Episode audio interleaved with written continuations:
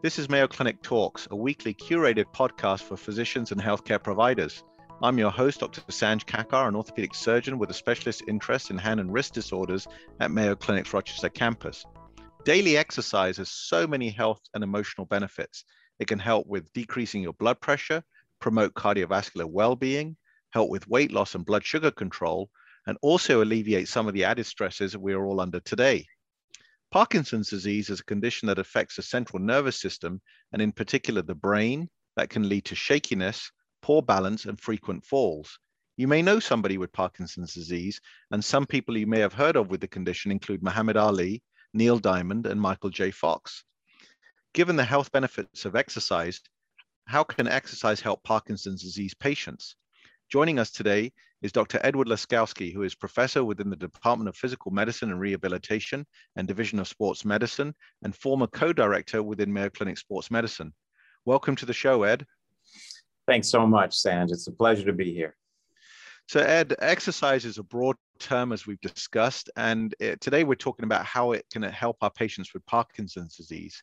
Can you tell us about how it actually does this, especially regarding their symptoms? It's an amazing tool, Sanj. And, and in fact, we have voluminous evidence that shows that exercise is really first line treatment for Parkinson's really at, at, our institution as well, when early onset Parkinson's disease is identified or, or early Parkinson's, we have a special relationship with our neurology department. They get an exercise prescription first line. So we say exercise is medicine, movement is medicine, motion is lotion, but especially for Parkinson's. And again, not just one study, but we have voluminous evidence. There was a, a Parkinson's outcome project, which really validated the efficacy of exercise and, and how it helps. And, and we don't know know exactly all the mechanisms and how it helps, but we think that it very tangibly creates some substantial changes in the brain.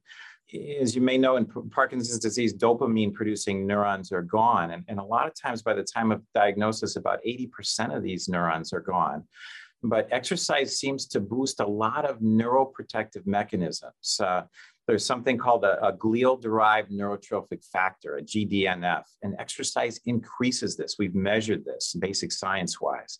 So there is something about the, the way the neuromotor patterning of exercise, especially reciprocal motion exercise.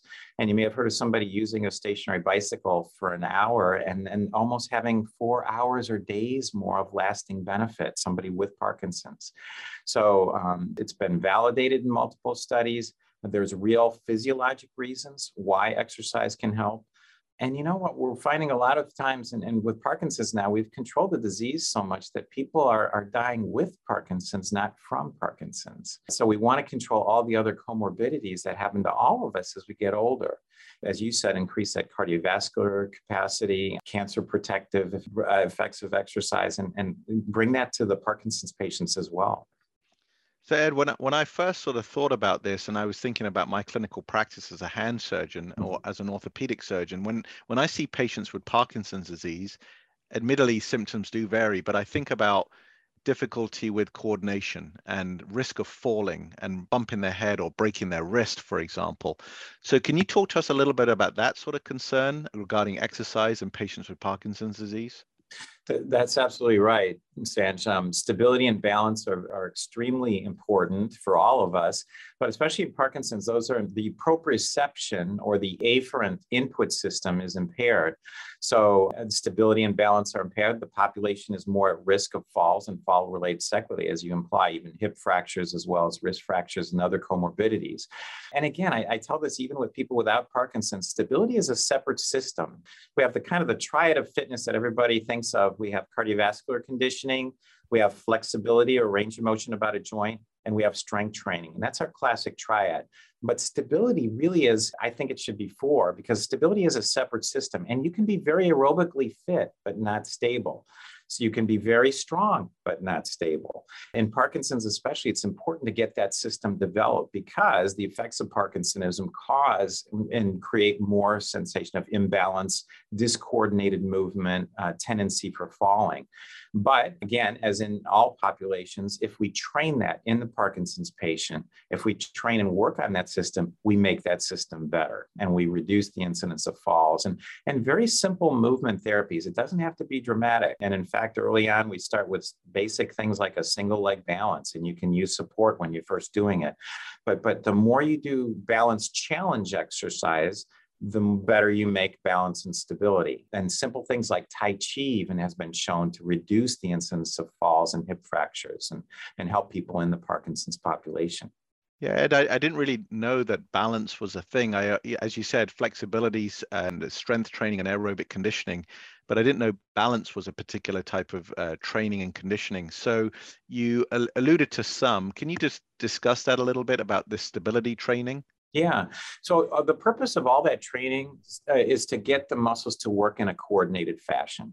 An example, I had a 250 pound linebacker in my office. This guy could bench press 500 pounds but uh, standing on one leg, I could push him over with a finger. So he was very strong with a bench behind him, but not stable. So, in the same way, we have to challenge that system. So, for him, we had to do a lot of balance challenge tasks. So, for an individual with Parkinson's disease, we start out slow. So, it may be just, again, standing on one leg, just picking that other leg up a little bit with support. So, with either a, a solid object or chair nearby. But the more you do that, the more you demand, uh, kind of challenge that balance system. So you demand that that one leg alone support, you're encouraging coordinated contraction of muscles. And we say the best brace we can give ourselves is our muscle brace, the best corset, our muscle corset. When those muscles are working together, that's when they stabilize a joint. So very simple things. And this can be even done in the water at first. Uh, if there's mobility impairments, arthritis, things like that, comorbidities, but very simple things. And we progress that. Eventually, you're standing on one leg. And so, if a patient is brushing their teeth, maybe at night you brush your teeth on one leg. But the more you do that, you're training coordinated contraction of the muscles that stays, that remembers. So that stability system is being enhanced as we improve, we can get higher level challenges. And you may have seen Bosu balls and things like that, the half uh, circles that people can, and we have even some of our early onset Parkinson's patients on Bosu balls because we want that balance system to be challenged as much as possible to get it to improve and to get them to be more stable and maintain that improvement. Parkinson's disease obviously can vary from very minor symptoms to more advanced. You mentioned it was a first line of treatment. Have you seen uh, examples of where it's too late to get involved, or is there any time you can do this?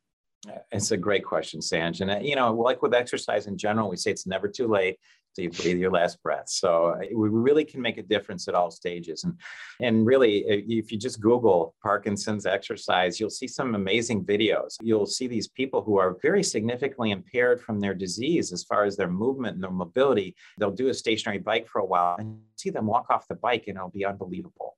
So really the, the dramatic effects, and, and as you say, there's a continuum, but we can intervene at any stage. We like to get patients early. You mentioned Michael J. Fox, and he's very open about this. He was very depressed when he got diagnosed. It was right after the Back to the Future movies, and and he, you know, he was like, "Oh, my life is over," and he went into a deep depression for a while. It wasn't until he got back into just life and exercise, especially, and now he has a great foundation that has, again, a lot of great information on the effects of exercise and Parkinson's that that really got him back. So whether it's early, we like to make that intervention early to, because we can keep things going better longer. But at late stage, it's never too late. We can always make a difference to improve things. And so, with a lot of exercises, for example, aerobic conditioning, you sort of do a, a, programmed phase of how to do it, and you need to do it on regular levels or you lose it. Same with this stability training. How often should one be doing this? Should one be working with a coach uh, or a personal trainer? Mm-hmm. Initially, it's really good to have the assistance and expertise of healthcare professionals who are familiar with Parkinson's. So, my specialty, physical medicine and rehab for physicians and neurologists, and our physical therapists. They do a great job at instructing people in how to stage this and how to meet them where they are and, and give them tasks and, and exercises that are appropriate for their level. And very important thing, you know, we say with everybody, it's not practice that makes perfect, it's perfect practice. So, we don't want bad movement patterns to get programmed in. We hear about things, but but especially in the Parkinson's population, if there are things we should worry about, if they if they're compensating, if they're having some imbalances of strength and flexibility, we want to fix those and we want to address those, and then give people a, a concise bang for your buck program that you can continue with. Because and and again, nobody has to. We don't want people doing an hour, two hours every day of, of the same arduous exercise. We want to incorporate these things into what they do in life, like we mentioned the brushing your teeth on one leg. Some of those things we can do. And then some of those things, as far as the aerobic conditioning, we can also incorporate into life activities that they would maybe do otherwise. Well, I, I, find it hard enough to brush my teeth on two legs, Ed. so I'll I'll try that tonight. But the, the other important thing that you've seen in your practice is how important the supportive network is for patients all patients, but especially Parkinson's disease patients. Have you seen the benefit also of the family taking part in these activities, and how important is their support for this?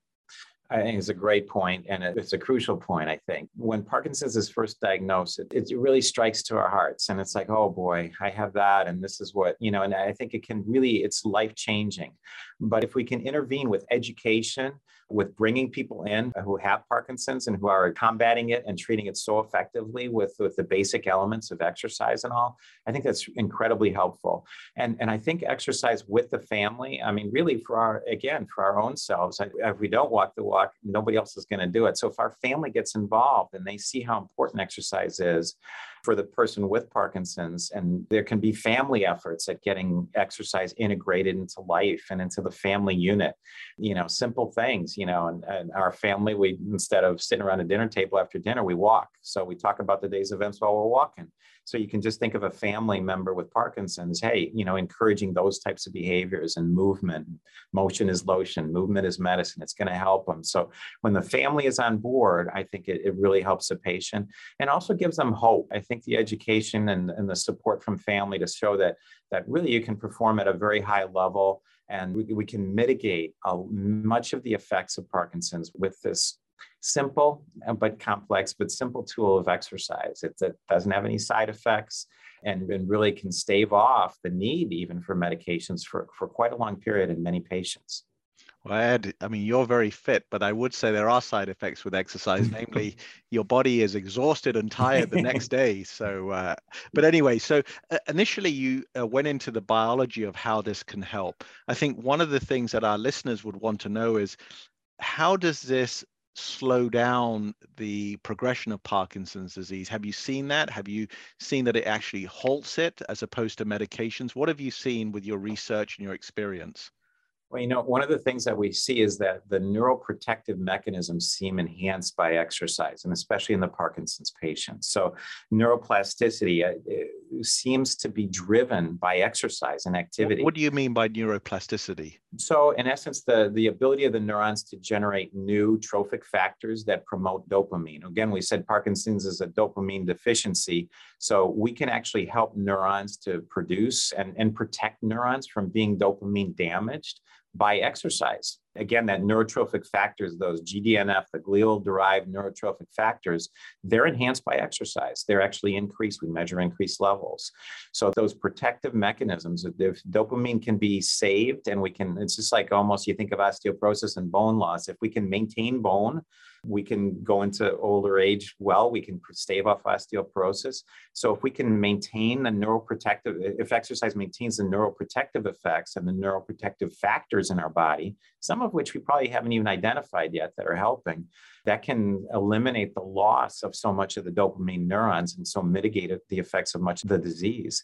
We also find a specific effect on pain non-dopaminergic pain inhibitor pathways seem to be activated by exercise as they are in a lot of states actually, but in Parkinson's as well. So we have neural preservation and pain reduction as two evidence-based effects of exercise in Parkinson's. And just to clarify, uh, dopamine is that chemical in the brain? Is that is that what you mean? And when you say neurons, what just so people understand, what do you mean by neurons? Neurons are the, the connectors the kind of the signals that that take the messages. And and dopamine is is kind of like the lubricant in the fluid that makes those signals pass smoothly. So if there's less dopamine then those signals aren't going to be transmitted as well. And we you know we hear of the the tremors and the difficulty like we were talking about with movement and and staggering and stepping and things like that so if we can kind of preserve those neurons and preserve the energy for those neurons, the, the gasoline in essence for those neurons with the dopamine, you know, movement's going to be smoother and activities are going to be better.